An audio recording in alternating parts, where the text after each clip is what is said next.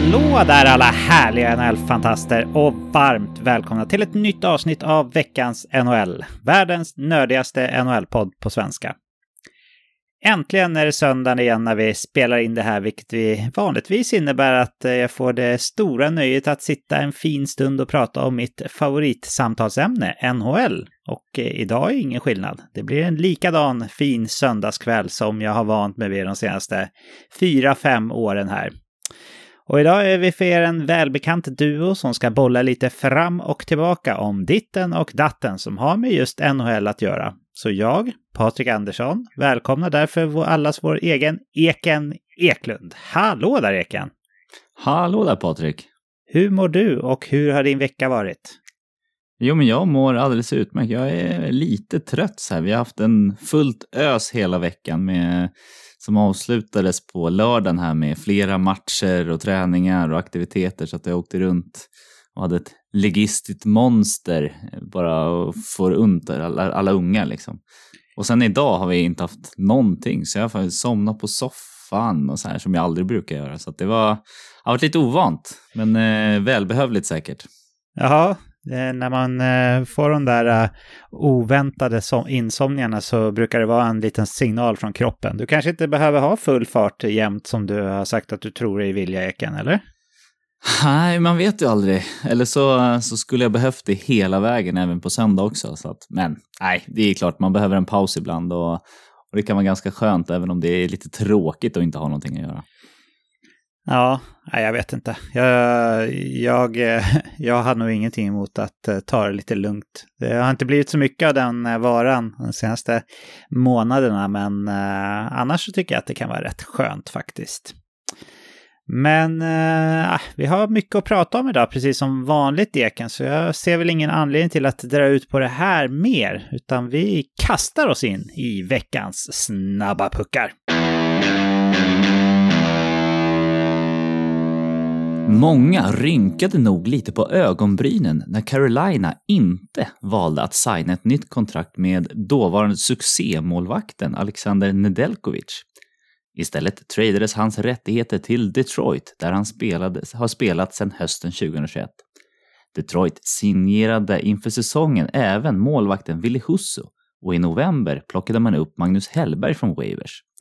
Steve Eisenman meddelar efter att Detroit satte upp Nedeljkovic i förra veckan på Wavers att han är tredje valet i klubben.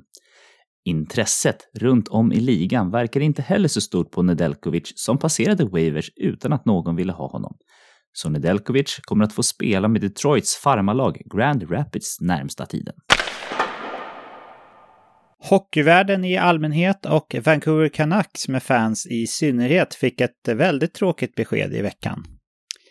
Den tidigare NHL-tuffingen Gino Ogic har efter flera års kamp mot sjukdomen AL amyloidos nu lämnat oss för gott. Gino fick diagnosen 2014 och eh, då visste inte läkarna om det handlade om veckor eller månader som han hade kvar att leva. Gino visade att han var en tuffing i livet också, inte bara på isen och levde alltså fram tills nyligen. Gino sörjs såklart av familj, vänner och hockeyfans runt om i världen. Pavel Bure beskriver bland annat honom som sin bäste vän. Gino Ogic blev endast 52 år gammal. Förra säsongen trodde många att det var rookien Marco Rossi som skulle ta och slå igenom för Minnesota. Men istället var det deras tolfte overall pick från 2019, Matt Boldy, som tog steget och etablerade sig som NHL-spelare. Han har fortsatt visa att vara en viktig kugge för Wilds och nu belönar de honom med sju års förlängning av sitt kontrakt värt 7 miljoner dollar per säsong. Montreal Canadiens har i veckan drabbats av ett gäng bakslag i form av skadade spelare. Rookien Juraj Slavkovski kommer att missa cirka tre månader med en underkroppsskada. Joel Armia och Jake Evans är borta tills vidare på obestämd tid och Montreals bästa målskytt och kanske viktigaste forward Cole Caulfield med meddelas att resten av säsongen är över efter att ha behövt genomföra en axeloperation. Tunga besked för Montreal givetvis, men man är redan borträknade från en eventuell slutspelskamp och i ärlighetens namn är det inte så dumt för Montreal att bli ännu sämre nu. Vi önskar i alla fall alla spelarna en lyckad rehabilitering och givetvis Montreal lycka till i jakten på Connor Bedard. Den 30 oktober 2008 då kom, kom mål nummer 1 och 2 mot Buffalo Sabres. Nu, 14 säsonger senare, kom mål nummer 500 mot Vancouver.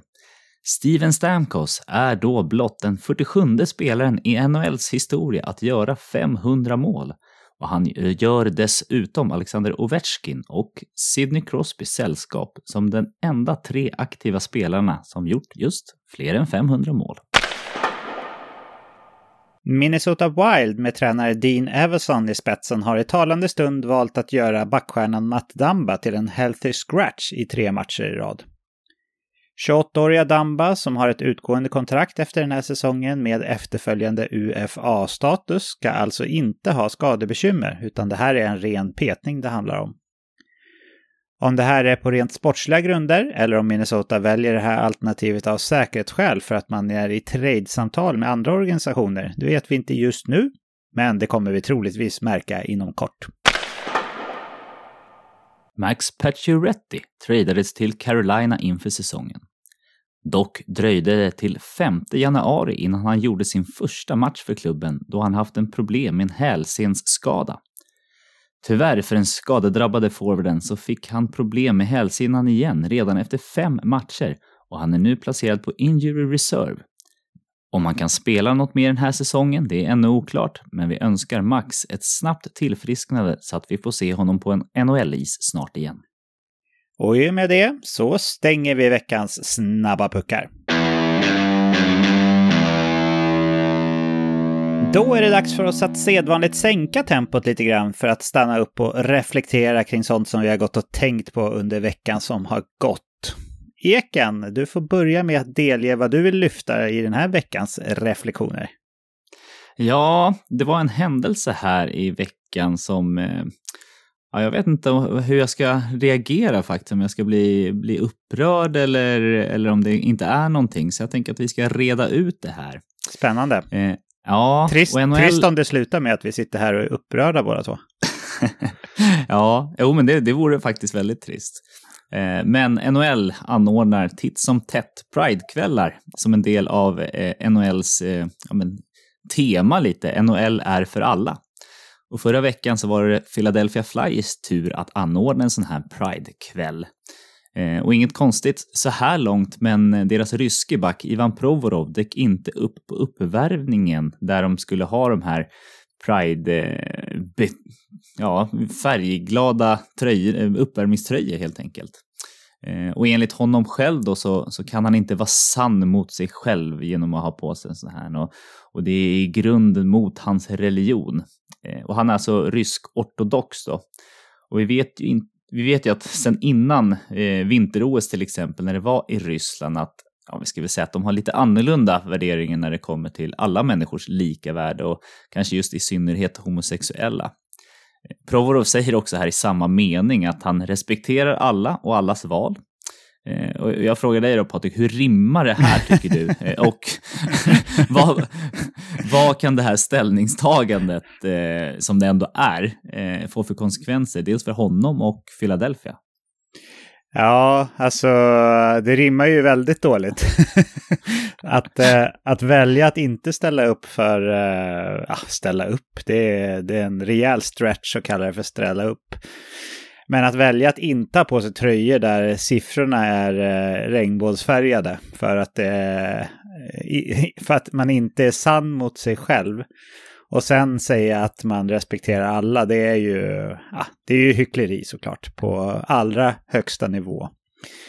Och det är, det är väl mer tragikomiskt kanske bara, just den detaljen. Det som kanske inte är så komiskt alls, utan bara den tragiska delen av tragikomik, det är ju att det faktiskt kan påverka.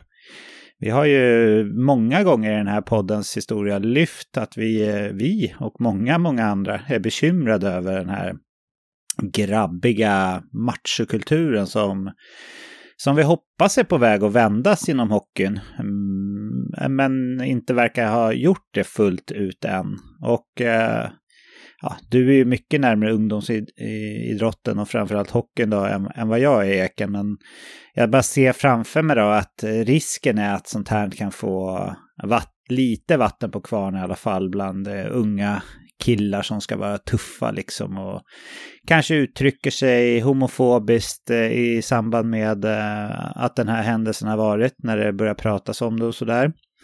Eh, men jag hoppas inte att det är så. Men jag tror att det finns en viss risk i alla fall. Och vi vet ju att, eller vi vet ju, jag, jag tror att när man börjar prata och liksom höja ribban lite grann för vad som är homofobi vad som är okej okay, liksom att säga och inte säga. Jag tycker att jag har sett den tendensen gällande rasism i eh, Sverige de senaste eh, 10-15 åren att liksom ribban för vad som anses vara rasism har blivit rätt mycket höjd från när jag var ung så, så skulle jag inte vilja att man nu, liksom 2023, börjar höja ribban för vad som är homofobi. Så det, det, är väl det jag ser som risken. Jag är absolut inte säker på att det behöver vara så illa för en sån här eh, i sammanhanget struntsak. Men en sak som vi vet är att eh, i på många ställen i världen så, så är det, har man exakt samma rättigheter och, och eh, behandlas som alla andra, som sig bör om man är homosexuell eller något annat i det här spektrat då som, som man hyllar med eh, eller lyfter med regnbågsfärgerna. Men eh, det är väldigt många ställen i världen, bland annat Ryssland som vi har sett, eller Qatar som också har varit eh, aktuellt här på senaste, så är det inte okej. Okay. Och eh, det är alltså inte okej okay att, att tycka om vem man vill i de här länderna, eller hur man nu väljer att leva sitt liv. Så eh, ja, tve, tvetydigt svara på frågan, men den första delen är väl lite tragikomisk att han uttalar sig som han gör. Då. Och den andra delen kanske är lite mer tragisk bara om du, om du är med på vad jag menar. Ja, ja men du, du, du är inne och nämner något intressant här. Du pratar om eh, just rättigheter. Men jag, jag är inne på just de skyldigheterna man har som NHL-spelare. Man ska ju ändå representera en klubb och en liga eh, som, som har ett ganska taskigt rykte med, med alla liksom eh, machokulturer och våldtäkter och, och misshandlingar och ja, men en hel sport egentligen får vi väl ändå klassas det som. Eh, har man skyldigheter att ställa upp på till exempel att ta på sig en regnbågsfärgad tröja just för att NHL har den den approachen hockey är för alla, att de vill vända den här machokulturen. Är det en skyldighet som hockeyspelare eller, eller har man rätt att neka den här typen av manifestationer som det ändå är för alla människors lika värde? Nej, jag tycker inte att man borde ha någon rätt att neka det. Utan du får din lön. Eh, att man råkar vara högavlönad, det tycker jag faktiskt inte spelar någon roll i det här sammanhanget. Jag vet jättemånga arbetsplatser där man inte själv väljer vad man har för kläder på sig, utan det är en uniform. Och eh, man kan tycka att den är fin, man kan tycka att den är ful, den kan eh, symbolisera någonting man gillar, den kan symbolisera någonting som man innerst inne inte gillar. Men eh, om en arbetsgivare säger att det här är kläderna som vi har på oss, så är det ju för mig arbetsvägran att inte vilja ha på sig de kläderna. Så bara ur ett rent arbetsrättsmässigt perspektiv eller vad man ska kalla det så tycker jag definitivt att det är en skyldighet. Om man nu är så emot alla likas värde, ja då får man väl välja att spela i en liga som kanske inte tycker att, eh, att sådana frågor är viktiga. Nu vet jag inte om NHL genuint tycker att sådana frågor är viktiga, men eh, om man nu uttrycker det och gör eh, små manifestationer kring det, ja då, då är det en skyldighet, tycker jag. Ja, jag, jag håller faktiskt med. Eh, och jag tänker att det här kan ju få, eh, få ringar på vattnet som du, som du var inne på, men inte minst eh, att hockeyn har redan en dålig kultur. Eh, det är ju sponsorer dels till ligan och Philadelphia som ja, men i, det långa loppet ska vi säga, det här, den här, just den här händelsen kanske inte kanske inte blir eh, avgörande. Men, men hur ligan agerar när det kommer fler sådana här frågor, om det blir fler sådana här typ av arbetsvägran då, så kan de ju i förlängningen ja, men, välja att eh, rikta sina pengar åt annat håll. Eh, och jag tänker på fansen i Philadelphia som kanske är homosexuella. Det här är ju ett slag i ansiktet mot dem.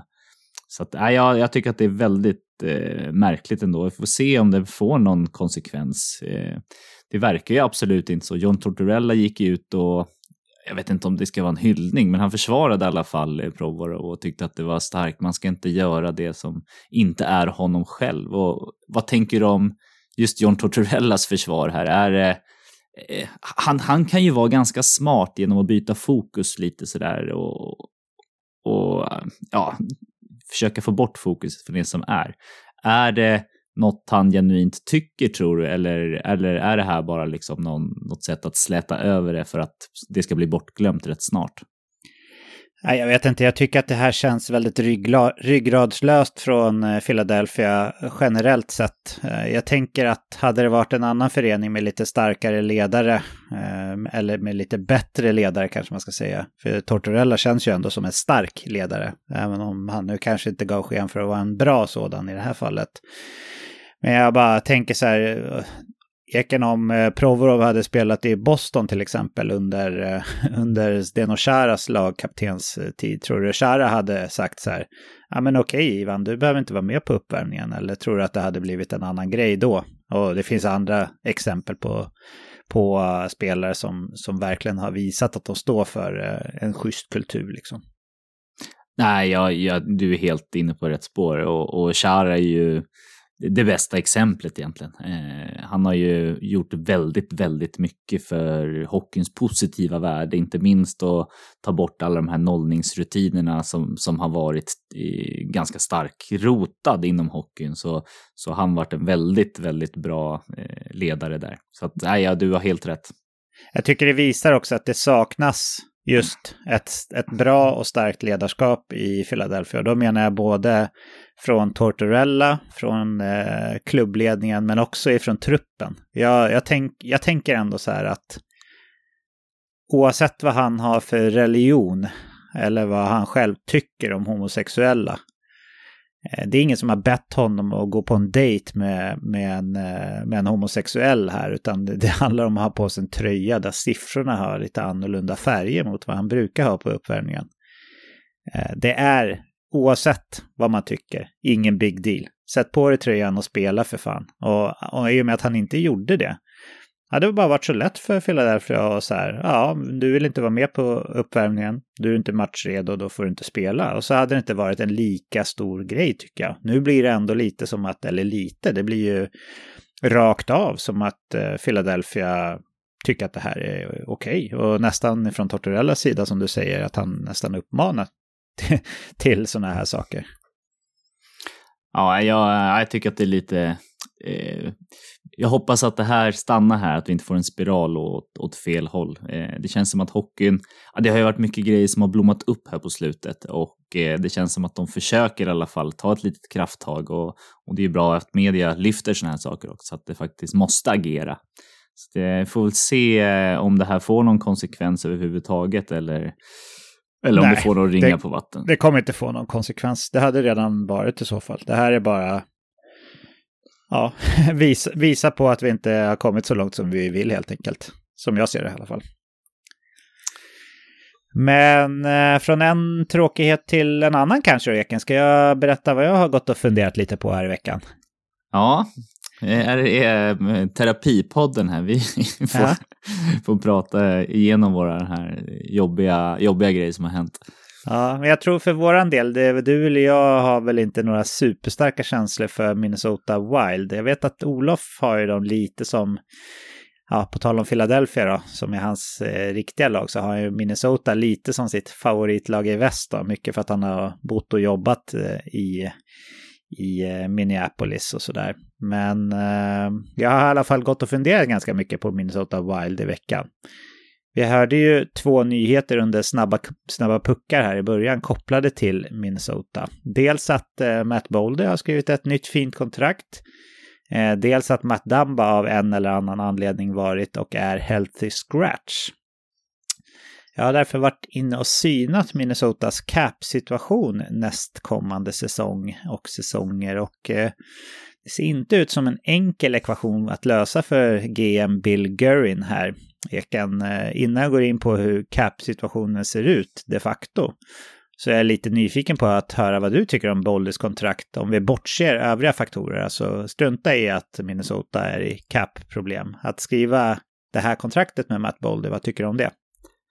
Alltså jag tycker att det är järvt, eh, ska jag säga. Eh, det är nog lite i dyraste laget eh, med tanke på att han endast har spelat i en och en halv säsong och första säsongen tillsammans med, med Gaudreau och Fiala som ja, lyckades hitta magi tillsammans och eh, det här året har han ju också gjort det helt okej. Okay. Men det är en liten chansning. Sen om man får ta hänsyn till att lönetaket kommer att öka eh, rätt drastiskt tror man så, så kanske det inte blir så dyrt med, med inflationen då. Men eh, ja, som du säger, tittar man på cap-situationen så är det lite märkligt ändå. Jag satt eh, och förberedde den här pucken då, eller snabba pucken med Matt Boldy och så tänkte jag kolla hur många som faktiskt har mer lön än honom. Eh, och det var inte så många, det är fyra stycken som, som de betalar mer än Boldy till nästa säsong. Det är Kaprizov, vilket är inte så konstigt.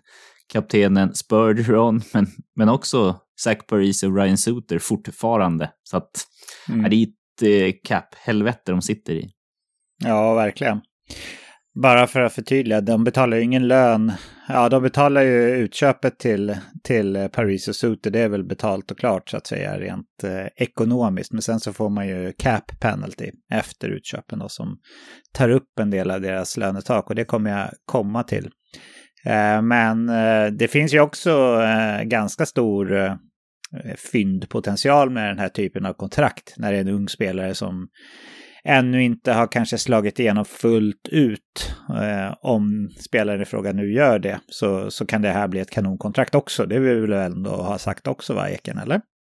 Ja, ja, det här kan bli ett riktigt, riktigt fint kontrakt. Men det är järvt att chansa på det med tanke på vilket läge de faktiskt är i. Mm. Och kikar vi på läget eh, för nästa säsong då, så har man ju åtta stycken av nuvarande truppforwards under kontrakt fem av dagens truppbackar och en målvakt då, i form av Marc-André Fleury har kontrakt efterföljande säsong. Det betyder att man behöver fylla upp med åtminstone fem forwards, tre, eh, två backar och en målvakt för att ha en full trupp. Eh, tillsammans med de knappa som vi var inne på där då, eh, 15 miljonerna som man har i dead cap space nästa säsong efter utköpen av Parisius Soter så har man faktiskt eh, redan 73,3 miljoner uppbundna nästa år i eh, löner och dead cap space. Och då behöver man alltså fylla upp truppen med ungefär åtta namn. Lönetaket sägs höjas en miljon nästa säsong till 83,5 miljoner, vilket alltså bara ger runt 10 miljoner kvar att eh, signa de här åtta spelarna på. Det är alltså åtta spelare som då behöver dela på 10 miljoner som det ser ut just nu. Så vi kan ju med andra ord ganska enkelt räkna bort Matt Damba från ekvationen. Eh, det kommer helt enkelt inte gå att resigna honom som jag ser det. Däremot så har man ju ett par RFA-spelare som jag är ganska säker på att man skulle vilja behålla. Eh, åtminstone Filip Gustafsson i mål, som i ärlighetens namn har varit deras klart bästa målvakt den här säsongen. Men även Sam Steele som har fungerat bra i Minnesota och eh, fått en stor roll till och från. Och Kalen Addison på backplats som har varit deras eh, PP1-back hela säsongen. De lär man ju vilja behålla och ingen av de här tre, tre spelarna lär ju vara sugna på att signa till League Minimum direkt. Eh, åtminstone inte Filip Gustafsson eller Kalen Addison, tänker jag. Eken, jag kommer ha ett par olika frågor kring det här som jag skulle vilja bolla med dig, för det är mycket att reda ut här om vi ska kunna hjälpa Bill Gurin här. Eh, och den första är bara en ren generell fråga kring situationen. Eh, det är ingen avundsvärd situation han har framför sig här i GM Gurin, eller vad säger du? Nej, verkligen, verkligen inte. Eh, och det här i retrospekt så gör de här utköpen, ställer till det väldigt mycket. Eh, och ja, det är där som kommer att bita dem i arslet och det visste man att det skulle komma typ ja, till nästa säsong att det skulle bli riktigt, riktigt jobbigt. Eh, för de har ju levt lite på en eh, räkmacka än så länge efter de här utköpen får vi väl ändå säga. Ja. Ja, lite med tanke på att man har haft unga spelare på, på billiga kontrakt och sådär så är det väl lite rä räkmackeläge, absolut. Men nu går ju Boldy upp här och sen kommer det andra också då. Tror du att man kommer att lösa den här situationen? Jag sa ju att Matt Damba, den, den räknar jag bara bort helt enkelt. Det gör jag väl rätt i va? Vi kommer väl absolut inte att få se Matt Damba spela i Minnesota nästa säsong va? Oavsett om man tradar honom eller inte tänker jag. Nej, jag har väldigt, väldigt svårt att se det. Alltså för att de skulle ha plats med honom skulle han gå ner väldigt, väldigt mycket i lön och jag ser inte att han, att han skulle vilja ta en sån typ av rabatt eh, för att vara i Minnesota. Sån status har han inte där. Nej. Tror du att man kommer att kunna lösa situationen genom att trada bort eh, någon av eh, de andra spelarna i truppen som har ett lite högre kontrakt då? Det känns ju onödigt att hålla på och peta på de som redan har ett lågt kontrakt, tänker jag.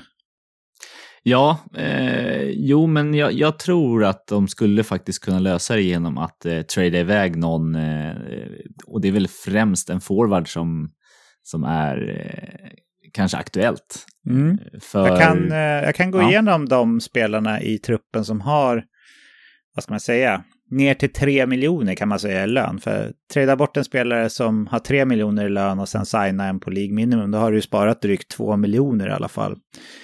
Eh, men högst lön som du var inne på har ju Kirill Kaprizov och det är väl inte aktuellt med en trade va? Nej, den eh, är tvär, går tvär bort skulle jag säga. Ja, sen hade vi som du sa lagkapten Jared Spurgeon. Han har ju 7, nästan 6 miljoner i lön och han har dessutom en no moment-klausul. Så om han ska tradas då måste det ske på hans villkor. Så den känns ju inte heller så trolig va? Nej, den känns inte alls trolig och speciellt inte med tanke på att han börjar bli eh, ja, men lite gammal. Han är 33 ändå eh, och det kan gå rätt fort utför eh, om man inte hänger med rent skridskomässigt. Så att eh, eh, jag tror inte att hans... Det skulle vara svårt att få något vettigt utbyte mot honom eftersom han har eh, ett par år kvar på sitt kontrakt. Ja, och han skulle själv vara tvungen att eh, gå med på traden. Då. Det är också en detalj som kanske inte så vanlig bland lagkaptener att göra. Sen har vi då Matt Boldy på 7 miljoner och han är nysignad och en viktig del i klubbens framtid, så det är ju inte aktuellt va? Nej, inte alls. Mats Zuccarello Åsen har 6 miljoner i cap hit, eh, men presterar ju över sin lön på isen tillsammans med Kirill Kaprizov. Skulle det vara aktuellt? Han har ingen klausul så vitt jag kan se det. Jo, han sitter på en... Eh, tio, han får lämna in en list, ja, tio mm. listor som man inte kan bli, eller tio lag som man inte kan bli tradad till. Mm.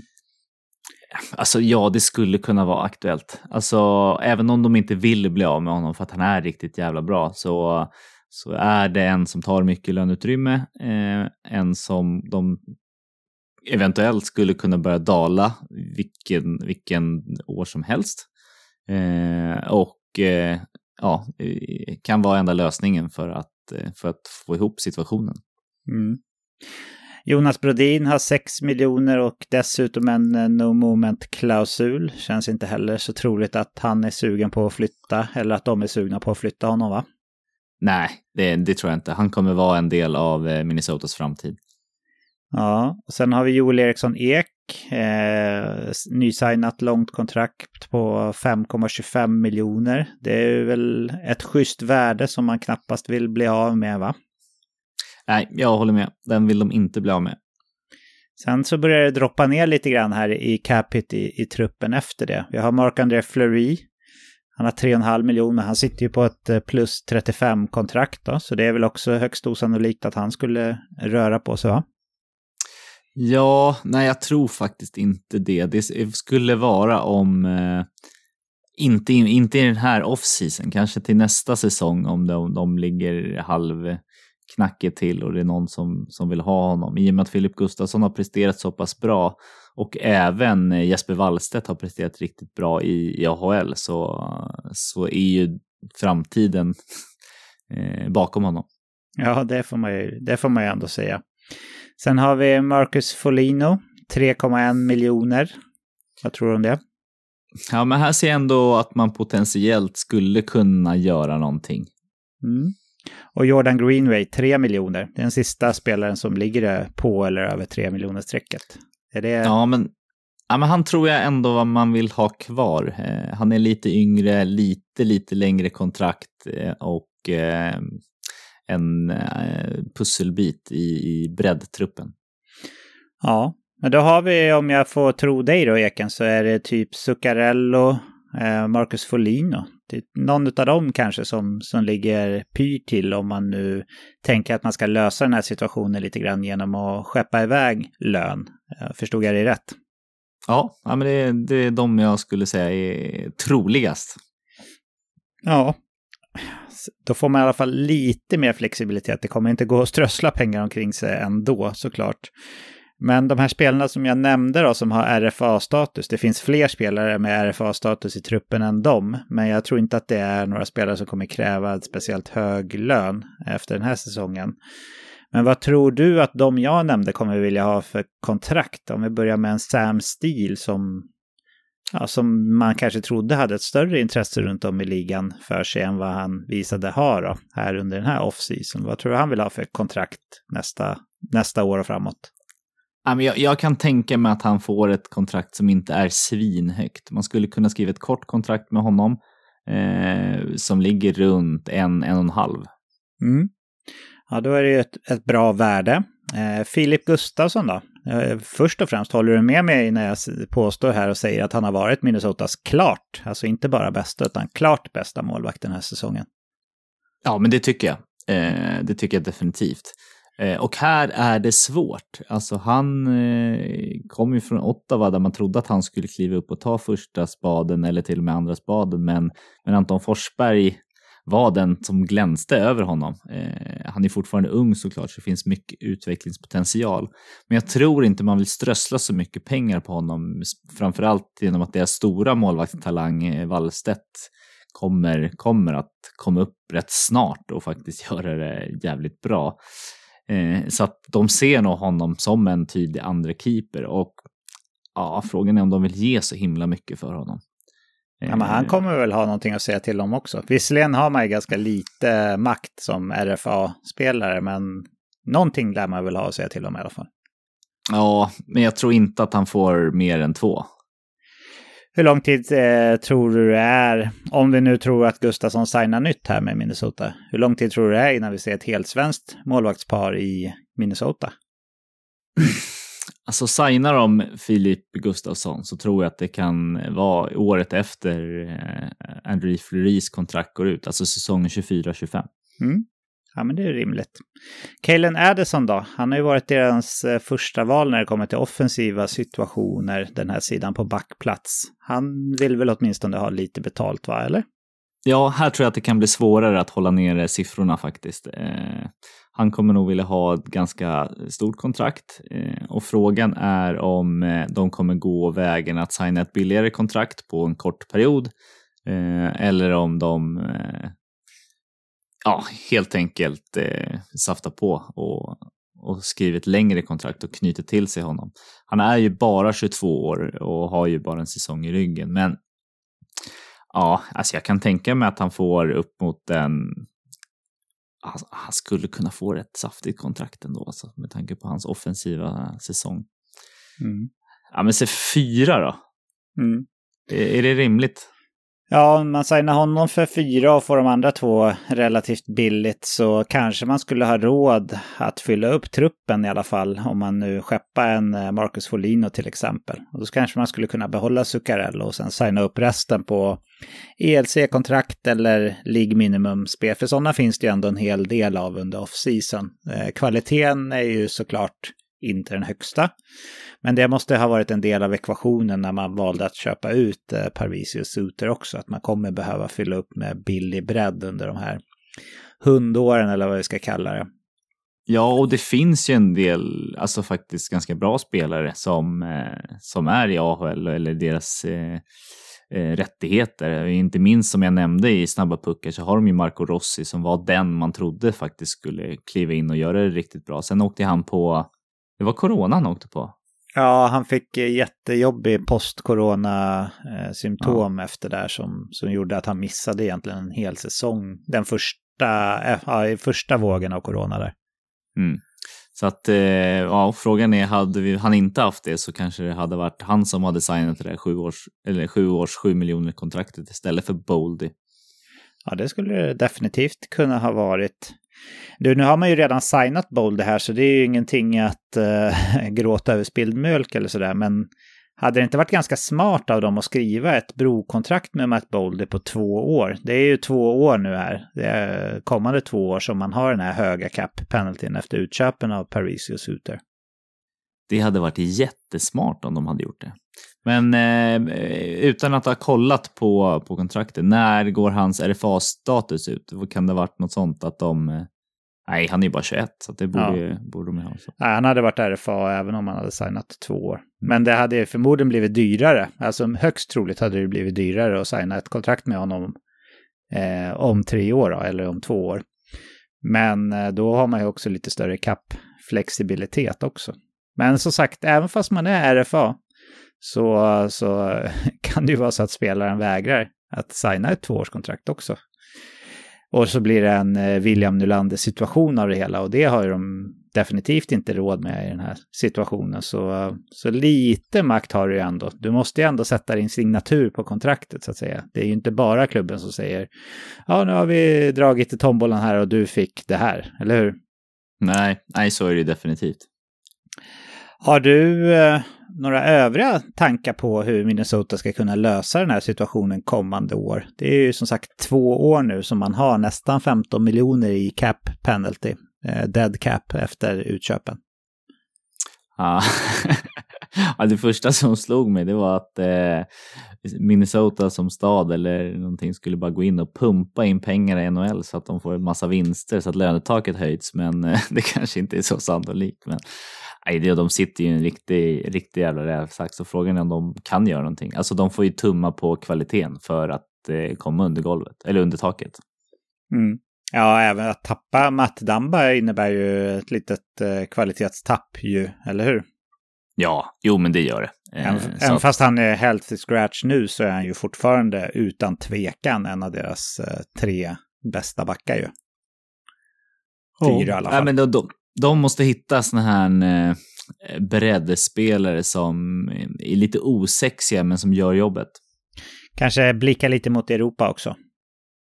Ja, jo men det, det tror jag är en smart, smart idé. Och chansa lite. De, det gick ju bra med Kaprizov. Ja, det var ingen vild chansning å andra sidan. Men, äh, men vi får se helt enkelt hur det går för Minnesota. Det ser tufft ut nu i alla fall, eh, lönetaksmässigt. Men, ja. Ja. Vad tror du om att plocka in Chippasov då? Eh, jag tror inte han är supersugen på att göra ett eh, nytt försök faktiskt. Men, det eh, men det kan säkert finnas andra i KHL som man är redo att eh, plocka över. Eller SHL för den delen. Jag tänker en sån som Theodor Lennström i Färjestad som är eh, troligtvis SHLs bästa back. det kanske ihop med Jonathan Pudas, men annars skulle jag nog säga att han är SHLs bästa back. En sån kanske kan gå in och göra det bra. kanske inte på Matt Damba-nivå, men eh, man så dominant som man är i SHL så borde man ju platsa i alla fall i NHL, va? Ja, eh, jag tycker det. Sen så har man ju olika spelstilar som passar olika typer av, av hockey. Eh, det skulle kunna sätta stopp för, men det finns ju kvalitet eh, och, och jag tycker att hans kvalitet borde översättas ändå rätt bra. Ja. Vi får se helt enkelt. Jag får säkert anledning att återkomma till Minnesota innan det vankas ny säsong också. Det är inte någon hot take direkt. Hade du eh, någon annan liten sak som du hade funderat över, Ekan? Ja, eh, och vi fick ett intressant ämne här från vår underbara lyssnare Nils som eh, reagerade här när vi pratade om vinnaren av traden när Adam Larsson och Taylor Hall gick mot varandra. Eh, och han ville veta vad vi tyckte om traden Shea Webber PK Subban, vem som var vinnare där. Eh, och börjar vi med lite bakgrund då. 29 juni klockan 21.34. Eh, och jag glömde år, 2000... När gick den? Ja, det, det, det är 2016. Är jag med i Crash the Game nu helt plötsligt? Ja, ja men precis. 2016 då, 29 juni, så dök nyheten upp att Edmonton Oilers har tradat bort deras tidigare first overall Taylor Hall till New Jersey Devils in one for one trade där svenske backen då Adam Larsson gick i utbyte. Eh, och varför tar jag upp den här då igen? Jo, för er som inte kom ihåg det så tog det exakt 20 minuter innan nästa blockbuster trade annonserades, nämligen den mellan just Nashville Predators då dåvarande superstjärnan Shea Webber som skeppades iväg till Montreal Canadiens för just PK Subban. Eh, kom du ihåg att det var så här tätt inpå? Ja, det gör jag faktiskt. Det var, det var en intensiv dag, helt klart. Och eh, det, ja, man, var, man var lite mindblown där. Man kom inte riktigt ihåg hur stort det här var liksom. Eh, nu. Eh, hur stor Taylor Hall var eh, och hur relativt inte stor Adam Larsson var. Och PK Subban hade ju vunnit eh, Norris Trophy bara något år tidigare och Shea Webber kändes som en avdankad föredetting mer eller mindre redan då med eh, stora skadebekymmer. Så det här var, det var mind-blowing trades helt klart. Ja, verkligen. Och, och, samma dag så annonserade dessutom Steven Stamkos att han stannar kvar i Tampa Bay. Det var ju ideliga rykten om att han skulle gå till, eh, till UFA-status och det ryktades mycket om Toronto, så det var, var en var, intensiv period. Han, han var UFA ett litet tag. Han ja. signade det efter, eh, efter eh, ja, tiden för FA-perioden började. Men det var bara någon timme eller sådär för mig, eller, eller någon knapp timme kanske till och med. Ja, jag kommer ihåg det. Det var mm. ja, men, eh, härliga tider ändå. Sånt här saknar man lite. Det. Och jag har läst runt lite om just one for one trades. Och de här två som var, just mellan Larsson och, och Hall och eh, Webber Subban, är de två typ som, eh, som går som de bästa genom, genom liksom lönetagserans tider. Och ja, de gick ju 20 minuter efter varandra, så det är lite coolt faktiskt. Ja, det var intensivt. Ja, men om vi, just PK Subban, om vi pratar lite om spelarna, så, så var det ju mycket rykten eh, att han tog väldigt mycket plats i Montreal och hans personlighet, framförallt den vid sidan av, eh, var ju en liten vagel i ögat för Montreal. De ville ha en mer en, en som var bra på isen men inte tog så mycket plats. Han var ju väldigt mycket, skulle ha egna klädmärken och det var flådiga kavajer med skinn och liksom ganska mycket.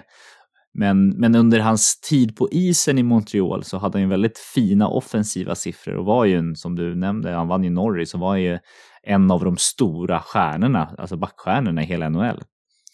Eh, men Piki Subban då, född 89, eh, fyra år yngre än Shea Webber som, som även han hade ju en stor stjärnstatus i ligan. Eh, och också även bra offensiva siffror. Du sa att han hade börjat gå lite på dekis. Ja, det stämmer, men han var fortfarande topp 10 i eh, Norris-omröstningen, så att en eh, väldigt bra back ändå. Så att man får ändå säga att kanske inte... De var ändå i sina primes båda två.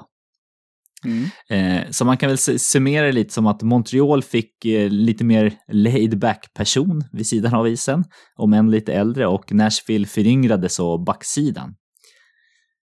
Om vi börjar med dina tankar då, liksom när den skedde. Såg du en tydlig vinnare? Eh, eller var det win-win här? Eller, eller hur gick tankarna när det väl begav sig?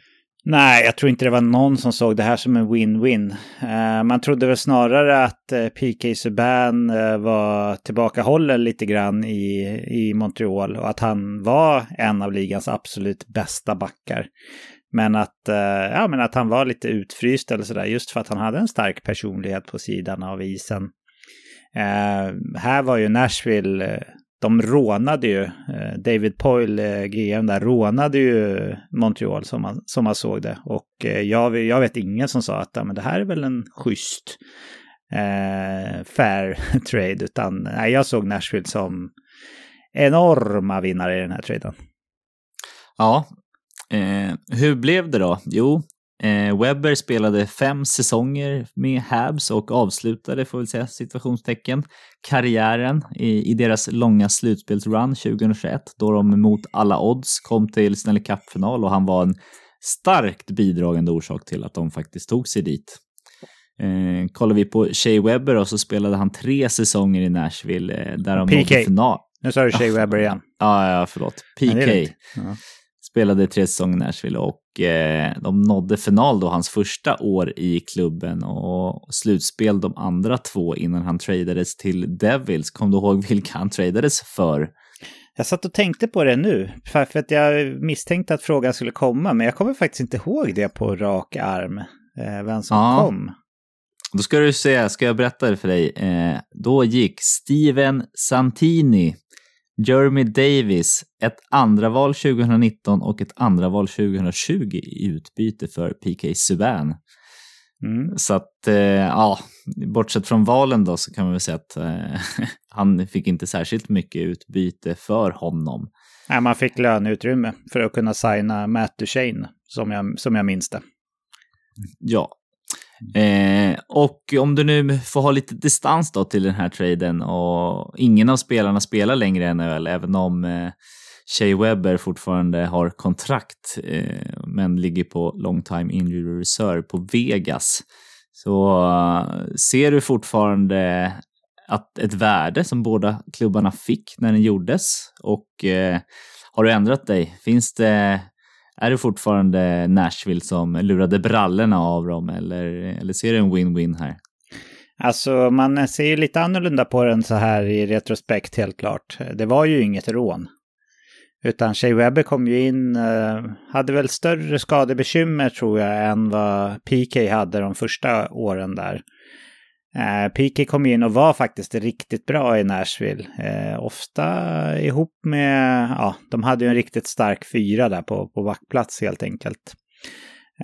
Och de gick till final. Det var inte en superskräll att de gick till final heller. Eh, men eh, jag tror att man blev bättre med P- min PK Subban än vad man var med Shea Webber. Men jag undrar om inte kanske Montreal också blev det. Nu eh, lyfter de inte till någon slags tabelltopp på det sättet som, som Nashville eh, tillhörde då, i dåvarande stund. Men eh, man tog sig till en final, vilket såklart eh, var väldigt spännande för deras fans och så vidare. Men det var ett väldigt speciellt slutspel också i bubblan där. Och väl i final hade man ju inte så mycket att hämta. Men eh, så som Shea Webber spelade i det slutspelet så är det långt ifrån säkert att de hade gått till final om han inte hade varit där. Så man skulle faktiskt kunna se på den här traden nu lite i retrospekt så här som, som en win-win faktiskt. Och det trodde man ju inte när den hände. Det trodde man inte. Nej, verkligen inte. Men eh, en känsla som jag hade eh, var ju också att Subban, Subans dagar i Montreal var redan räknade på förhand. De hade liksom redan bestämt sig att ah, han, han passar inte här.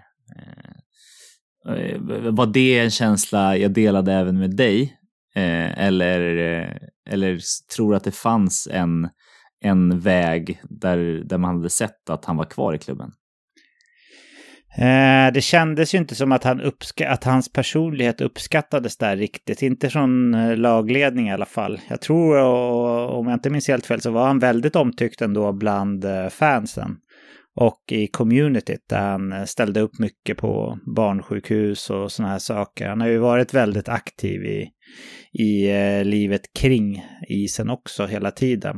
Så eh, bland fans och sådär så tror jag definitivt att man gärna hade haft kvar PK och, och låtit honom frodas i klubben. Men eh, jag håller med dig om att magkänslan var att eh, klubbledningen ville helst inte ha kvar honom. Det, det köper jag. Ja, men jag, jag, jag så här i retrospekt så, så tycker jag precis som dig. Det är en, det är en win-win. Eh, båda två har ändå gjort det bra för klubben. Eh, jag tror att de fick i, i stort sett i det utbytet de ville ha. Så jag hoppas Nils att du är, du är nöjd med diskussionerna vi har haft. Men jag Mm. tänkte faktiskt ta upp en till trade här som vi ska diskutera lite. Eh, Mm. Och eh, Det är ytterligare en one for one-trade och den här traden är från början av 2016 mellan Columbus och Nashville. Vet du då vilka spelare jag pratar om? Ja, då pratar vi väl om eh, Ryan Johansson som gick från Columbus till Nashville. Och vem var det som gick andra hållet nu då? Från Nashville till... Var det... Det var, det var inte Sergachev, men det var någon back va? Ja, det var en back och en riktigt tongivande back i NHL som... Eh, var just ja, det, Seth Jones var det ja. Precis. Och tänker man på det får man säga vilka jävla backar har man haft i Nashville genom åren. Ja, verkligen. De, eh, de var bra på att drafta och få fram backar där under en period, kan man ju säga utan att överdriva. Ja, men verkligen. Men eh, Columbus då, som hade Tortorella vid rodret, hade en tuff period och var i botten av hela East och släppte dessutom in flest mål av alla lagen. Och de saknade en riktigt, riktigt stabil back. Eh, så att de behövde ju byta till sig eh, en stabil back, eh, vilket de gjorde då i Seth Jones. Och eh, ja, Ryan Johansson var ju vid det här laget hyfsat ung ändå. Och man såg ju potential att han verkligen skulle bryta ut och bli en av ligans bästa spelare. Eller var det bara en känsla jag hade? Nej, det var en känsla han hade också. Jag minns att han sa att han såg sig själv som favorit att vinna NHLs poängliga i samband med det här.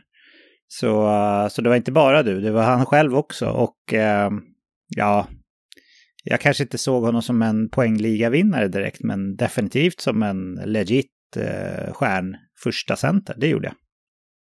Ja, eh, och när den här eh, liksom klev, när den gick av stapeln, hur kände du då? Fanns det någon tydlig vinnare eller var den lite så här mellanmjölk som passerade eller, eller vad, hur gick dina tankar då? Seth Jones hade inte riktigt slagit igenom här, om jag minns rätt. Eh, man visste att han var en väldigt stor talang och han gjorde det redan bra, tror jag, i Nashville. Men de hade som sagt väldigt stark backsida där och eh, det fanns inte riktigt någon plats för dem. Så jag tror att jag såg det här som en klassisk win-win-trade helt enkelt. Där, där Nashville hade råd att släppa en supertalang ung eh, back mot att få in en en tilltänkt legit första center. Och eh, det blev ju också bra för båda klubbarna måste man ju säga i, i slutändan också. Men jag gissar att du kommer komma till det. Ja, för just Ryan Johansson är nu inne på sin åttonde säsong för Nashville och han gjorde det ganska bra i början när han kom in eh, och eh, inte minst förra säsongen som vi kommer ihåg när han fick en liten eh, revive. Men att han blev den spelaren som vi kanske trodde, eller som han trodde, det blev han ju inte. Eh, han har ju inte varit point per game någon säsong. Han har legat lugn runt 0,8 poäng per match. Liksom. Mm. Eh, men om vi börjar Patrik med Johansens roll och hur, hur han har bidragit till att faktiskt hjälpa Nashville framåt. Eh, de kom ju ändå ganska tidigt i hans sejour till ett slutspel som gick ganska långt. Mm.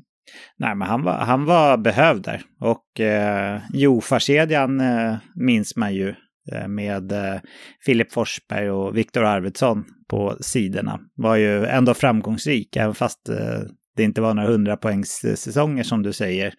Så var det ju en bra kedja ändå och som troligtvis gjorde så att man kunde nå de där framgångarna. Och jag tror att den perioden eh, fram tills att man gick till final var rätt viktig ändå för den här organisationen. Eh, med tanke på att hockeyn verkar vara rätt het där Nashville. Det är ingen traditionell hockeymarknad ska sägas.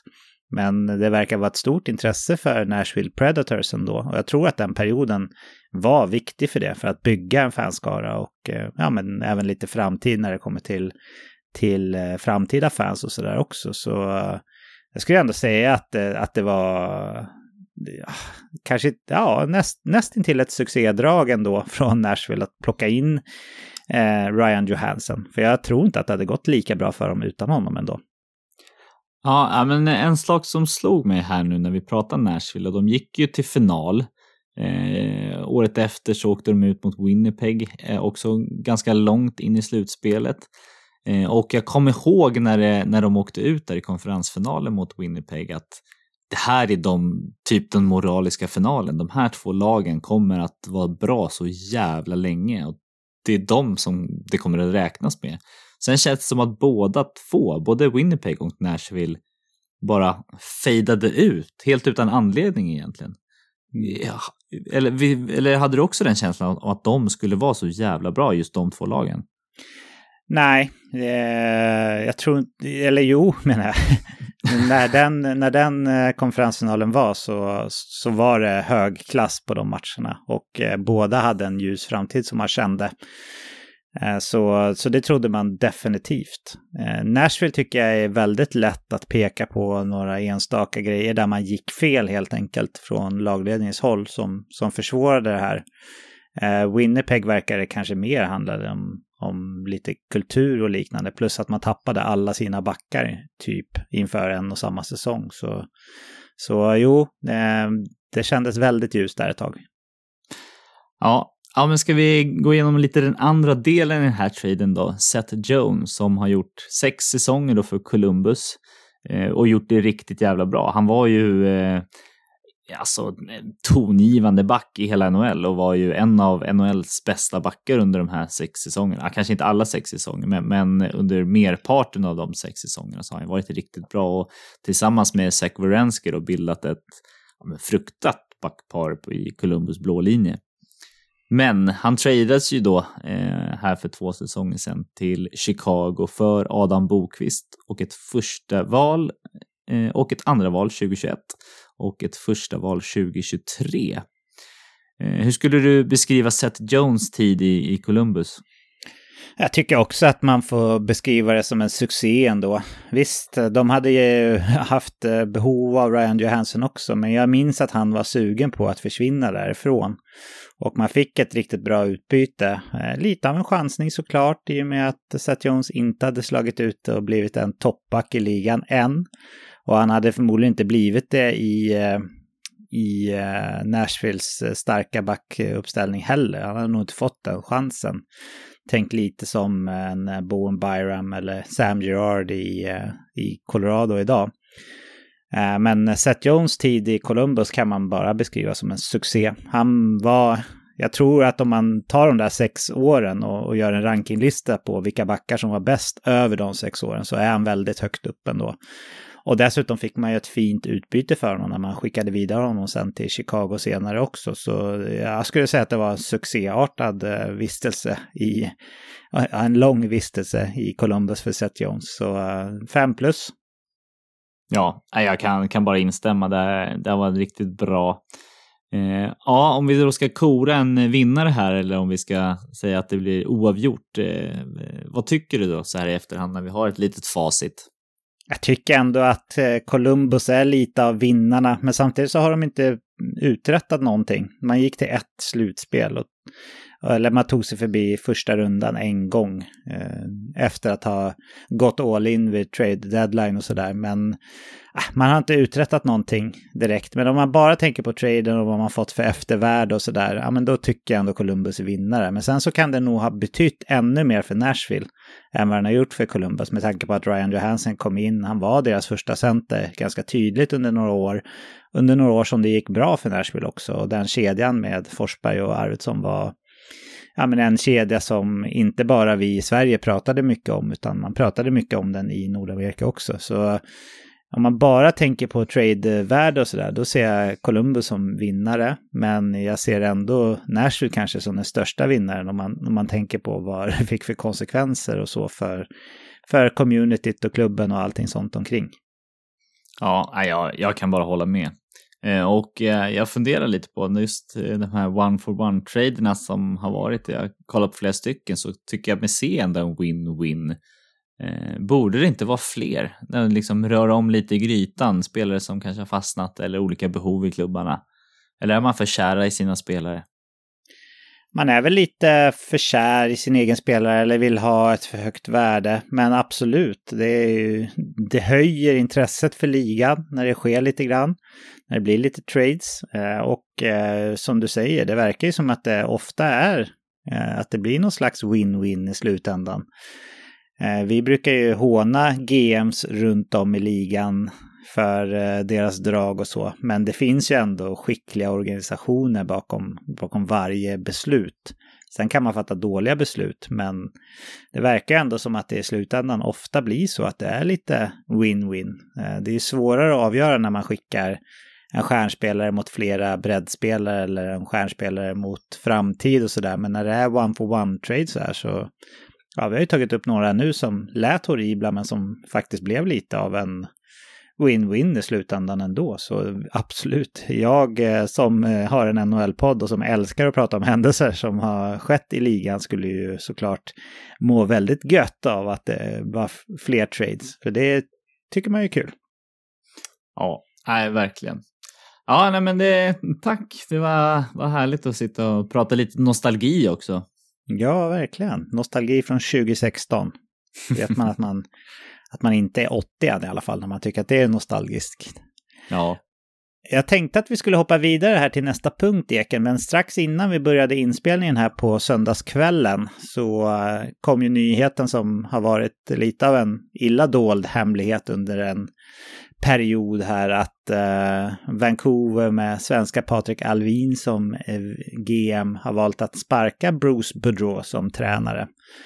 Det har ju varit en ganska uppmärksammad process det här där det har varit, det har varit så himla illa dolt att man vill göra sig av med honom och han, ja, jag säger stackaren även fast han såklart eh, har en schysst lön och jada jada och allt sånt där. Men det känns ändå som att han är lite av en känslomänniska, Bruce Boudreau, och har även blivit hyllad av nuvarande spelare och tidigare spelare för att, eh, ja, men för att vara en väldigt fin människa. Det har varit det har varit lite sorgligt att se det här utifrån tycker jag under den här eh, processen som har gått och personligen så känner jag så här att Vancouver har eh, minskat sitt eh, anseende hos mig lite grann. Även fast jag, jag vet inte.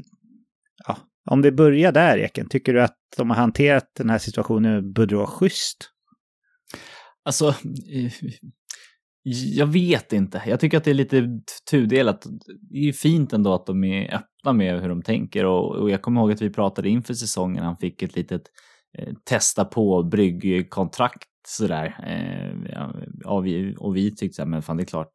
Det är klart att ni ska signa honom. Det är en sån här coach kan man liksom inte gå miste om.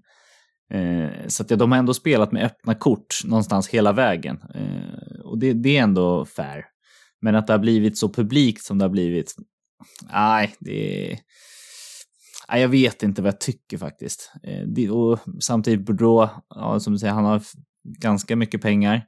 Eh, han vet vad som gäller. Alltså det, det vet ju alla NHL-coacher. De kommer ju få sparken förr eller senare. Så att de är med i leken på, på, på rätt premisser liksom. Mm. Men ja, som du säger, när man ser hans känslor och sådär så, så, så, så skär det ju lite i hjärtat. Ja, man tycker lite synd om den här farbrorn. Eh, det är svårt att tänka mig att jag skulle ha gjort ifall det var typ en, en eh, David Tor Quinn eller sådär. Eh, eller ja, Tortorella för all del då. Men, men det har varit lite tufft tycker jag. Och det är väl ändå ovanligt att en liksom sparkningsprocess, eller vad jag ska kalla det, är så här utdragen om vi tänker från ett publikt perspektiv åtminstone. Va? Ja, nej, jag kan inte erinra mig någon sån där som har varit så här publik och så här utdragen. Jag menar, den, den började ju egentligen nästan sedan han kom till klubben. Ja. Mm, så att, ja, det är lite konstigt. Ja. Nej, för ofta kan det ju vara lite utdraget sådär, men då är det ju för att media och fans eh, kräver eller vill att en coach ska avgå. Men då brukar ju G GM fram till the bitter end stå och säga att vi har fullt förtroende för våran tränare och så vidare och så vidare. Och det vet man då mellan raderna ofta betyder att vi kickar den här jäveln så fort vi bara hittar en duglig ersättare. Men, men det är ju inte det man säger i alla fall, utan man brukar vara lite schysstare sådär. Här har det varit, ja, jag har tyckt lite synd om Bruce Boudreau. Och man har väl hört eh, namnet då som tar över här, Rick Tocket har man ju hört, ja, det var ju flera veckor sedan jag hörde det första gången. Och det var väl också några veckor sedan som jag hörde ja, med de stora eh, reportrarna, typ eh, 32 Thoughts och gänget och sådär säga att men det, det kommer bli Rick Tocket som blir deras nästa tränare. Men ändå så har man liksom dragit ut på det lite grann och sådär. Eh, man väljer också nya assisterande tränare här i form av de gamla storbackarna Adam Foot och Sergej Gonchar. Är det här Eken, eh, tror du, ett desperat eh, försök att faktiskt kunna kanske slita sig upp till en slutspelskamp i år? Eller är det här bara en, en tidigare lagd förändring som man hade tänkt att göra off-season? Hur, hur tror du att man resonerar här? Nej, jag tror faktiskt att de, eh, de inser nog själva att eh, i år så är slutspelet rätt kört. Men du, ihåg... fråga då bara. Om ja. det är det, och det här året när vi vet att det är en så stark draftkull, varför låter man inte Bruce Bedroff fortsätta då? Och, ja, men om man nu tror att det är hans fel att man förlorar, det är väl bara bra i så fall, eller? Ja, men jag tror nog att de inser att han faktiskt kanske inte är en så dålig coach. Ja. Eh, utan han bara nog inte passar. Eh, det, det, det, är omständigheter som gör att det bara inte klickar i. Eh, och vill man ha en full effekt från nästa år så vill man nog att den här nya tränarstaben ska få lära känna spelare och, och få den tiden på sig så att de kan gå in i säsongen med, med 110 procent liksom och, och, veta vad som krävs av alla spelare, vad de kan förvänta sig av spelarna och allt runt omkring. Så på det sättet kan jag ändå köpa att man gör det nu, även om man inser att man inte kommer nå slutspelet. Förra året när Bruce Boudreau tillträdde så vände ju faktiskt eh, Vancouvers eh, eh, trend eller form, vad ska säga, ganska rejält. Kanske inte på en gång, men, men man vann i alla fall betydligt fler matcher än vad man förlorade resterande delen av säsongen. Tror att vi kan få se något liknande här i år nu när man byter till Rick Tocket och får in två stycken riktiga stjärnnamn på assisterande sidan här. Sen vet ju inte så mycket om de som tränare såklart, men en Adam Foot och en Sergej Gonchar, det klingar ju fint bland eh, NHL-spelare tror jag i alla fall att få in dem, eller vad tror du? Jo, men det tror jag definitivt. Och jag tror att de kan gå bättre än vad de har gjort nu. Eh, men att få sånt record som, som Bordeaux hade när han tog över förra säsongen. Han hade ju väldigt, väldigt bra record där och man pratade om, hade man bara gjort den här tidigare hade de faktiskt nått ett slutspel. Så de hade en fantastisk run. Men, men lite som du är inne på här också att eh, det är en bra draftkull. Eh, så jag tror inte att de vill eh, gå så långt. Nej, men inte kommer Rick Tocket in här och inte försöka göra sitt bästa ändå, va? eller? Nej, han kommer nog göra sitt bästa, eh, men kanske testa ganska mycket. Eh, och mm. se vad han har spelare, lite olika spelare i olika miljöer. Eh, och se det som en process för att ta reda på vart han har folk. Så det kanske inte ger bästa möjliga resultat kortsiktigt. Nej. Om man nu eh, blir eh, skrämd av att de råkar börja vinna för mycket här från, från eh, Alvin och gängets sida, Alvin och Rutherford. Eh, om vi bara pausar upp där, vem tror du det är som bestämmer utav Alvin och Rutherford egentligen? Ja, det borde ju vara Alvin. Eh, jag, jag, tror att det är Alvin. Han borde... Tror du det? Ja, det känns men... inte som det. Nej, jag håller med. Eh, och det känns som att de har en stark ägargrupp också. Mm. Men, eh, men ah, han är ju den som frontar och han har ändå ganska mycket erfarenhet. Så att, ja. Ja, jag, jag vågar nog inte uttala mig där. Men, men eh, Alvin jag tror jag väl säga jag, som svensk då. Ja, jag, jag tror att Rutherford har sista ordet. Det, det, det, är min starka magkänsla här. Sen, sen vet jag inte. Det behöver inte betyda att Alvin inte har någonting att säga till om. Jag tror om man tycker olika då är det nog det Rutherford som säger som, som gäller ändå. Uh, vad var jag inne på innan? Det var någonting jag skulle fråga. Så jag avbröt mig själv med en annan fråga. Kommer du ihåg? nej, nej, tyvärr. Ja, det blir sådär. Man har, man har många frågor. Jo, nu kommer jag ihåg. Om man nu från lagledningshåll tänker att oj vad vi börjar vinna matcher här med Rick Tocket så kan man ju fortfarande göra klubben sämre genom att trada bort spelare ju i form av Bo Horvat och ja, men kanske en Andrei Kuzmenko och sådär, eller hur? Ja, det kan man alltid göra, eh, men jag tror inte att de vill tumma på de spelarna de faktiskt ser att de vill behålla till nästa säsong. Så att eh, de kommer nog inte bli dåliga för eh, liksom till all means necessary. Liksom. Nej, fast det känns ju som att Bo Horvats tid i Vancouver är slut när den här säsongen är slut, eller? Ja, jo, men det är min känsla också faktiskt. Ja. Tror du att det blir Elias Pettersson som blir ny kapten? Eller är det för tidigt att spekulera kring? Ja, men Elias Pettersson känns inte som den typen av ledare. Men vem gör det då? Jag tycker inte Nej. Hughes riktigt gör det heller. Även fast jag gillade när han, när han eh, ja, men, eh, uttalade sig här i för, förra veckan var det väl. Eh, men han känns inte så som någon superledare spontant va? Nej, jag håller med. Men jag vet inte vem jag skulle sätta som kapten i det här laget faktiskt. Alltså Oliver Ekman Larsson är ju ett kaptensämne, men det känns som att han kanske är för dålig. Han är för kass helt enkelt. Ja. Eh, nej, den, Li den är svår. Ligans kanske sämsta kontrakt. Ja, nej, mm. så kan det definitivt vara. Sen så är det inte säkert att de sätter, man har ju sett klubbar ha utan lagkapten ett par år tills de här som är tilltänkta växer till sig lite och blir lite mer kaptensämnen. Det är något vi kanske kan se här också.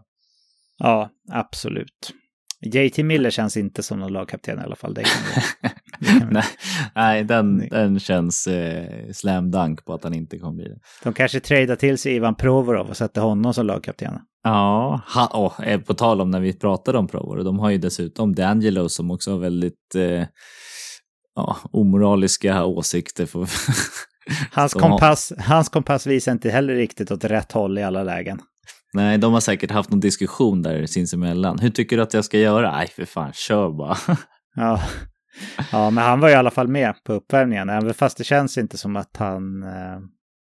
Ja, skitsamma, vi släpper det där. Det, det, var, det var fånigt av Provorov och det var dåligt agerat av Philadelphia. Men nu har vi fått prata lite grann om en händelse som skedde strax innan vi tryckte på rec här också kring, eh, minnes, eller kring eh, Vancouver.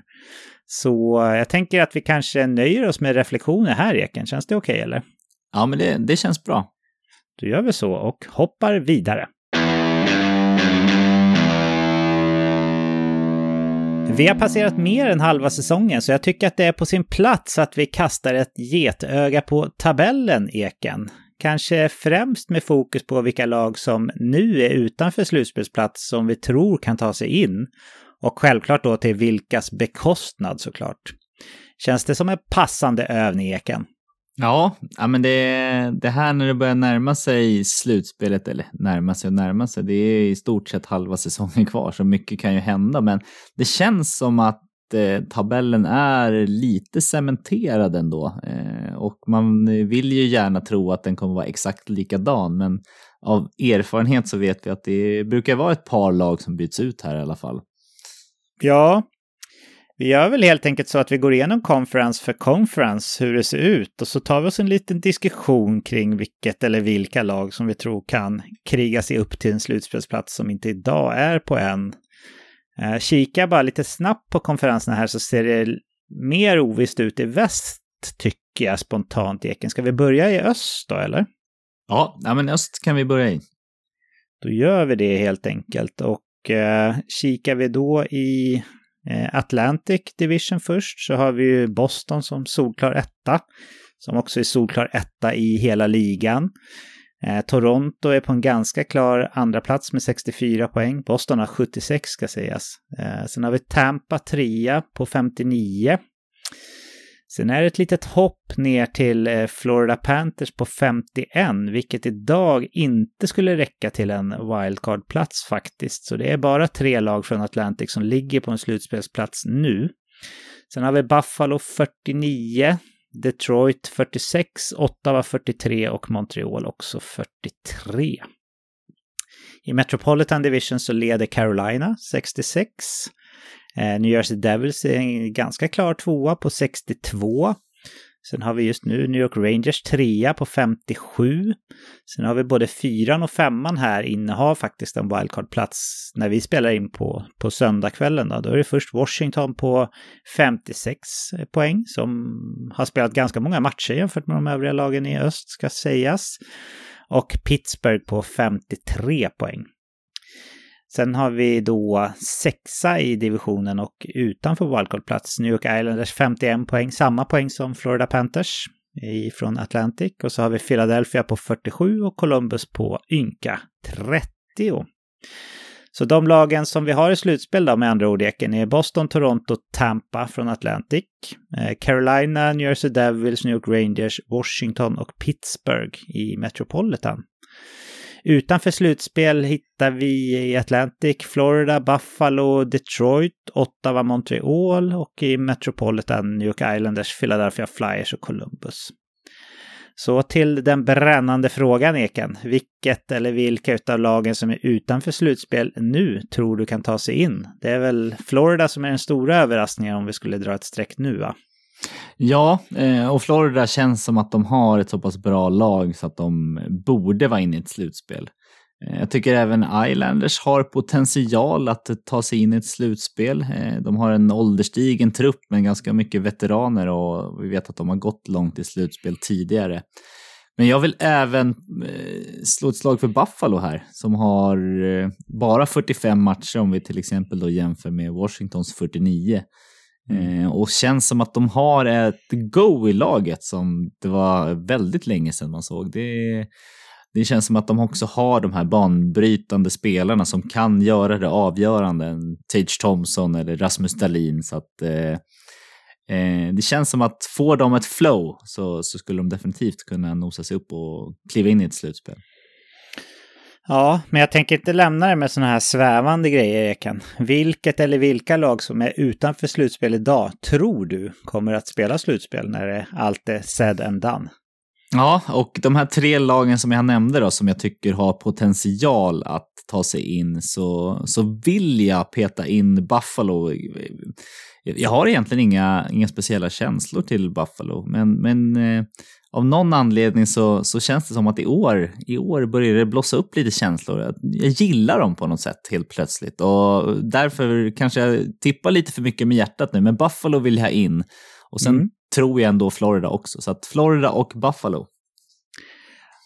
Och då är det på vilkas bekostnad då? De här tre topplagen i Atlantic som är på slutspelsplats nu, Boston, Toronto, Tampa Bay, de lär väl gå till slutspel, eller?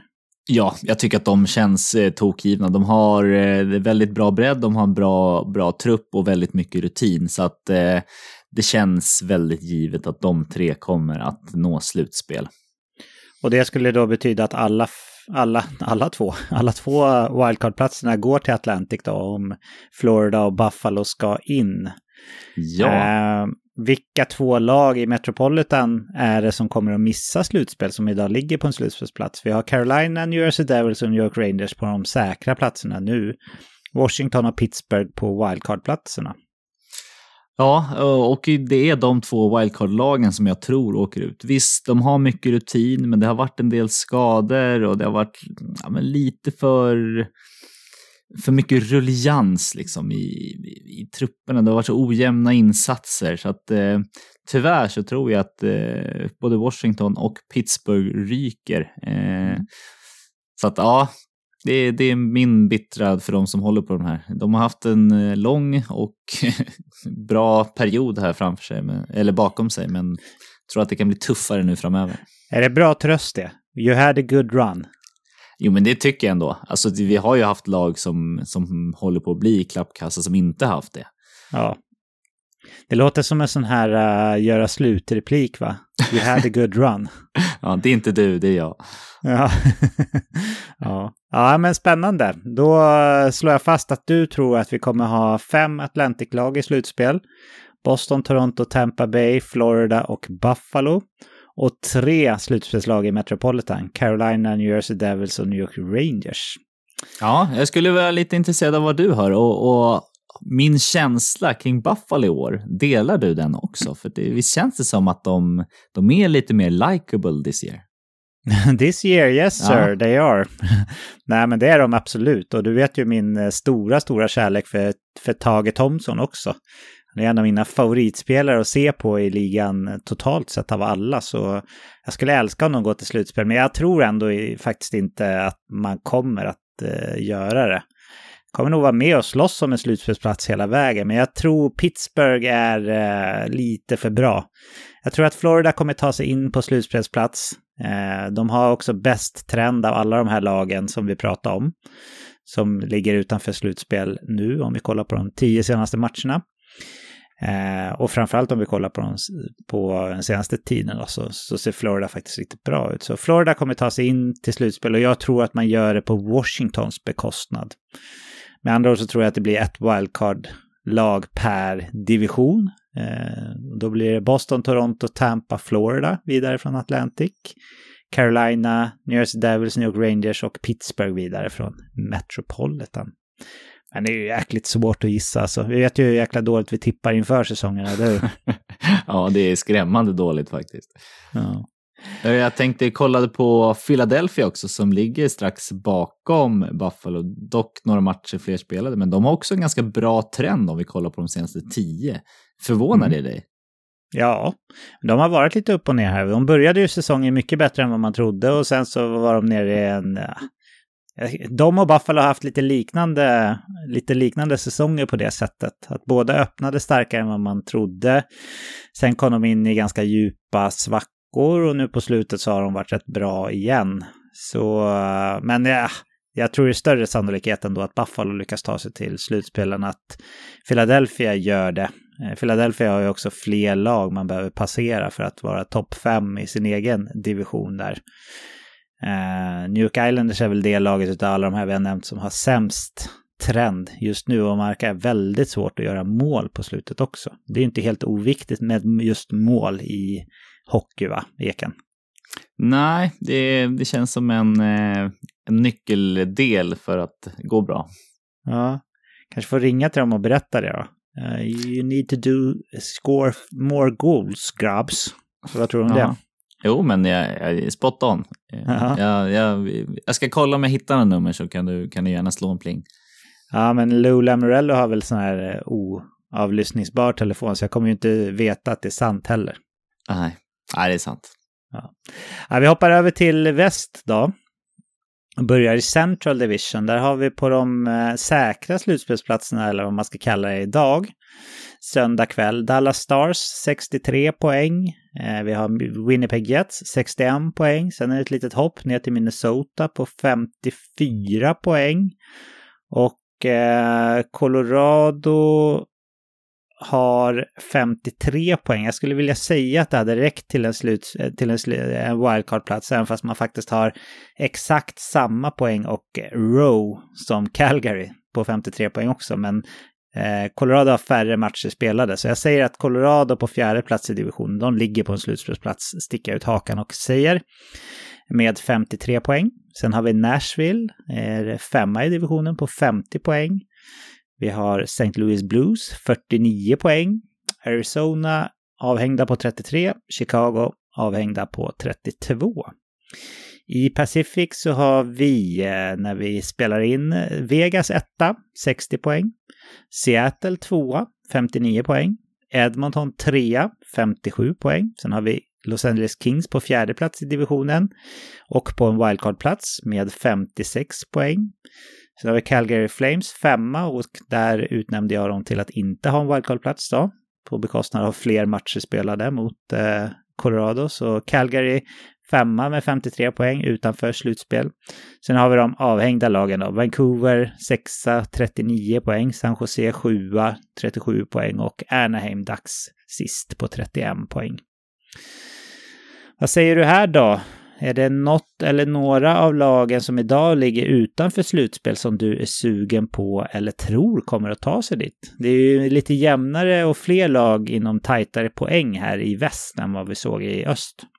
Ja, men det är, det är tre lag som kampar om det, för jag tycker att de här bottenlagen som, som ligger, om vi bara räknar wildcard-racet, så Vancouver, San Jose, Arizona, Chicago, Anaheim, de, de har inte en chans. Det, det, det är för sent. Mm, så att de, de är för dåliga tre, också. Ja, definitivt. Eh, men så de tre lagen som, som skulle kunna ta en, en, ta sig in i slutspel är St. Louis, Nashville och Calgary. Eh, och av de här lagen så tror jag St. Louis har för ojämn målvaktssida för att, för att knipa den där. Så jag tror faktiskt inte att de gör det. Eh, jag tycker Nash... de har ganska jämn målvaktssida. Jag tycker ja. både Binnington och Grice är rätt dåliga. Ja, det har, det har du, helt, det har, du har helt rätt där. Men, men eh, jag, jag, står ändå fast vid att jag inte tror att de, de kommer nå ett slutspel.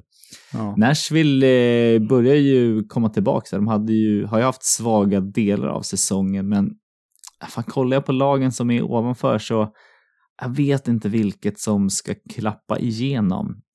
Eh, för jag vill ha in Calgary i slutspel. Jag tycker att de, eh, de passar där eh, och jag tror att de, de, kommer, de kommer, kommer kliva in.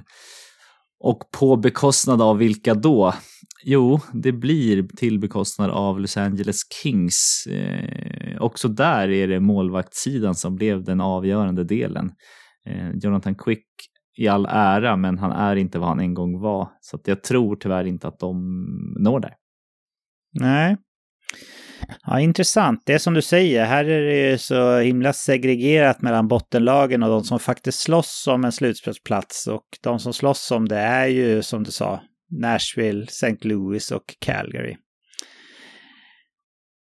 Det känns, tycker jag, ändå som att jag är sugen på att peta in egentligen både St. Louis och Calgary. Men om vi börjar med att säga som du ser det, då tror ju du att det kommer bli fyra lag per division som eh, tar en slutspelsplats. I Central är det Dallas, Winnipeg, Minnesota och Colorado. Och i Pacific så är det eh, Vegas, Seattle, Edmonton och Calgary. Jag är ju rätt sugen på att eh, ha in både St. Louis och Calgary i slutspel. Men det är som du säger, det är inga lätta lag att passera. Eh, och jag vet inte riktigt vilka jag ska räkna bort då. Men jag gör nog som du, att jag räknar bort Los Angeles Kings också. Felix Copley kom ju in och gjorde det väldigt bra en period men har inte varit bra här på slutet och eh, Kings har avsaknad av målvaktsspel. Så det kan kosta dem en plats. Sen är det då Seattle eller Minnesota som jag tror missar. För eh, Winnipeg har skaffat sig lite för stor lucka. Även fast de egentligen, ja, egentligen så, så har väl Eh, Winnipeg lägre poängprocent än Seattle. Men, men de har en stor lucka i sin egen division för att kunna greja en topp tre-plats där. Ja, men säg, jag säger att Minnesota missar slutspel då. Och Los Angeles Kings. Uh, jag tycker, jag tjatar ju det, men jag tycker inte Minnesota har tillräckligt bra centersida för att faktiskt ta sig till slutspel. Colorado känns ju som att nu har de börjat vinna här, fem raka vinster och de kommer ju bara rulla på, eller hur? Ja, ja verkligen. Och man har lite väntat på det. Och dessutom har de ju sparkapital i, i eh, Gabelandesko som, som ska komma tillbaks om man nu gör det. Eh, och sen mm. har de ju haft väldigt mycket skador som man kanske inte ska skylla på det, men det är en förklaring i alla fall. Ja, ja men jag, säger, jag säger att Minnesota och Eh, Los Angeles missar av de som är på slutspel idag. Och eh, St. Louis och Calgary tar sig in på deras bekostnad. Då skulle det betyda att om jag får rätt då så har vi också eh, fyra lag per division. Då blir det Dallas, Winnipeg, Colorado och St. Louis från Central. Vegas, Seattle, Edmonton och Calgary från Pacific. Men tabellen, den kommer vi få anledning att återkomma till flera gånger innan det är dags för slutspel. Men nu, nu hoppar vi vidare.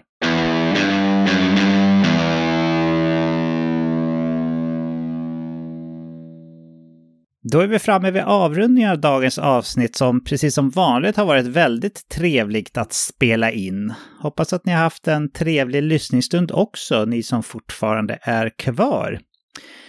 Eken, vill du skicka med några uppmaningens ord till våra fina lyssnare, månntro?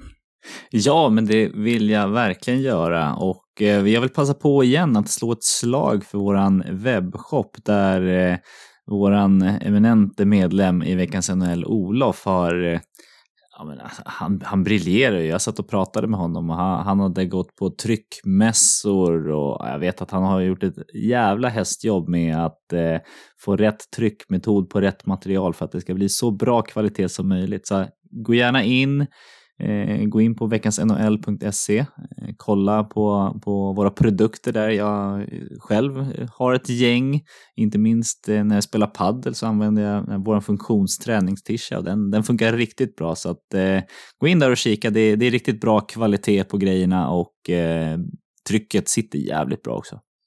Mm, jag håller verkligen med. Jag har också ett par grejer därifrån och det är verkligen toppkvalitet rakt av. Eh, de är vältvättade flera gånger och eh, precis lika sköna och eh, lika snygga fortfarande allting. Så det var, det var ett bra tips Eken. Tack för det. Jag håller med dig. Och tack för ett sedvanligt härligt samtal. Jag tar med mig energin rakt in i en ny arbetsvecka och jag längtar redan efter nästa tillfälle som högst sannolikt blir inspelning nästa söndag som vanligt då. För vår del brukar det ju vara en extra gång dessutom varje vecka, du och jag Eken, eftersom att vi har en Patreon-exklusiv podd också där vi pratar om fantasyhockey och eh, annat med väldigt högt till tak. Eh, vi kommer få anledning att höras innan söndag, eller hur? Ja, men det, det kommer vi definitivt ha. ja, vi har ju ett litet specialsegment där i, i fantasy-avsnitten där vi intervjuar våra fantasy-GM som är med i fantasyligan. Jag har ett Eh, inbokat eh, möte eller intervju redan nu så att eh, det ser jag fram emot. Jag med. Det är alltid lika kul att höra de som är med och spelar med oss och bidrar till ett väldigt inkluderande och trevligt och omtänksamt och bra forum som vi har på Discord för våra patrons också. Så gå in på patreon.com snedstreck veckans NHL om du vill vara med där. Och alla ni som lyssnar nu, ha en riktigt fin vecka och lycka till med arbete eller skola eller vad ni än har för sysslor veckan som kommer. Och för vår del, Eken, så finns det faktiskt bara en enda sak kvar att säga den här veckan. Nämligen Hej då! Hej då!